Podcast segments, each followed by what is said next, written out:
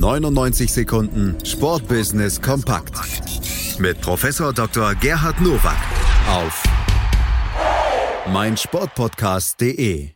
Auch heute gibt's hier im Sportplatz auf meinsportpodcast.de wieder die 99 Sekunden Sportbusiness Kompakt von und mit Professor Dr. Gerhard Nowak von der IST Hochschule für Management. Herzlich willkommen zu den News to Use aus dem Sportbusiness.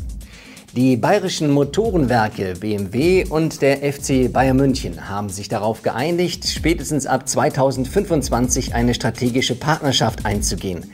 Das berichtet Edmund Stoiber, Mitglied im Aufsichtsrat von Bayern München, dem Manager-Magazin. Demnach wird BMW den größten deutschen Sportverein in der Nachfolge von Audi für zehn Jahre sponsern und auch deren 8,33 Prozent Anteile an der Bayern München AG übernehmen. Kolportiert wird die Summe von 800 Millionen Euro. Diese Summe hat Rummenigge direkt einkassiert. Und es gibt bestimmt noch mehr Telefonate mit der Plappertasche aus dem Aufsichtsrat. Denn ein so großer Deal, der wird nicht in die Öffentlichkeit getragen, bevor nicht die Tinte trocken ist. Es gibt nämlich eine ganze Reihe von Fragen zu klären. Wie geht man mit Audi um, die noch Partner sind? Was passiert mit dem Audi-Dom, in dem BMW sein sollte? Was ist mit Fußball und Basketball? Und, und, und.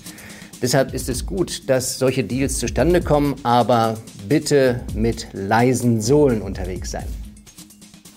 Manchester United will die Stimmung im Old Trafford verbessern und führt ab der kommenden Saison einen festen Stimmungsblock ein. Da es in England keine Stehplätze gibt, fällt es den Fans schwer, organisiert Stimmung und damit Unterstützung für die eigene Mannschaft zu organisieren. Außerdem planen die Red Devils, die 5G-Technologie in Old Trafford einzuführen. Nach dem FC Barcelona und Ajax Amsterdam wäre Manchester der dritte Club in Europa, der die 5G-Technologie im Stadion anbietet. Es ist schon komisch, dass die reichste Liga der Welt im Fußball, die Premier League, um ihre Fans und um Stimmung kämpft. Aber so ist das nun mal. Neben den Athleten sind die Fans die zweitwichtigste Zielgruppe, um die man sich kümmern muss. Der Verkauf der internationalen Tickets für die Olympischen Sommerspiele 2020 in Tokio wird erst Mitte Juni starten. Das berichtet der Sportinformationsdienst. Der Grund für den verspäteten Start ist ein neues Gesetz, das ebenfalls im Juni in Kraft tritt und illegale Ticketanbieter abschrecken soll.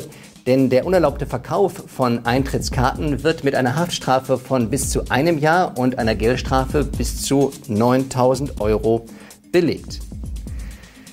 Auch für Schwarzmarkthändler sind die Olympischen Spiele ein Mega-Event. Knapp 6 Millionen Tickets stehen zur Verfügung. Allerdings wollen die Japaner sehr familienfreundliche Spiele organisieren. Die Hälfte der Tickets soll um die 15 Euro liegen. Da bewegt sich kein Schwarzmarkthändler. Eher müsste man suchen innerhalb des IOC und deren Mitglieder, denn die fielen ja in der Vergangenheit eher auf, illegal mit Tickets gehandelt zu haben. Das waren sie, die News to Use für diese Woche. Ich wünsche Ihnen gutes Sportbusiness.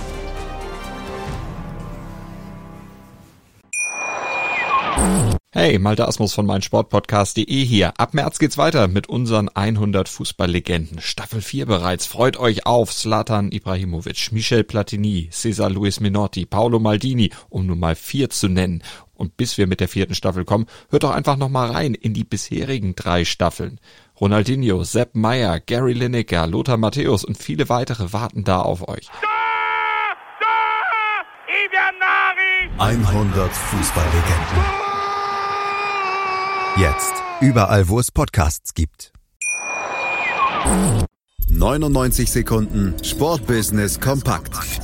Mit Professor Dr. Gerhard Nowak auf meinsportpodcast.de. Sportplatz mit Malta Asmus und Andreas Thies. Täglich neue Podcasts aus der Welt des Sports. Von Airhockey bis Zehnkampf. Berichterstattungen, Interviews und Fakten. Sportplatz. Auf meinsportpodcast.de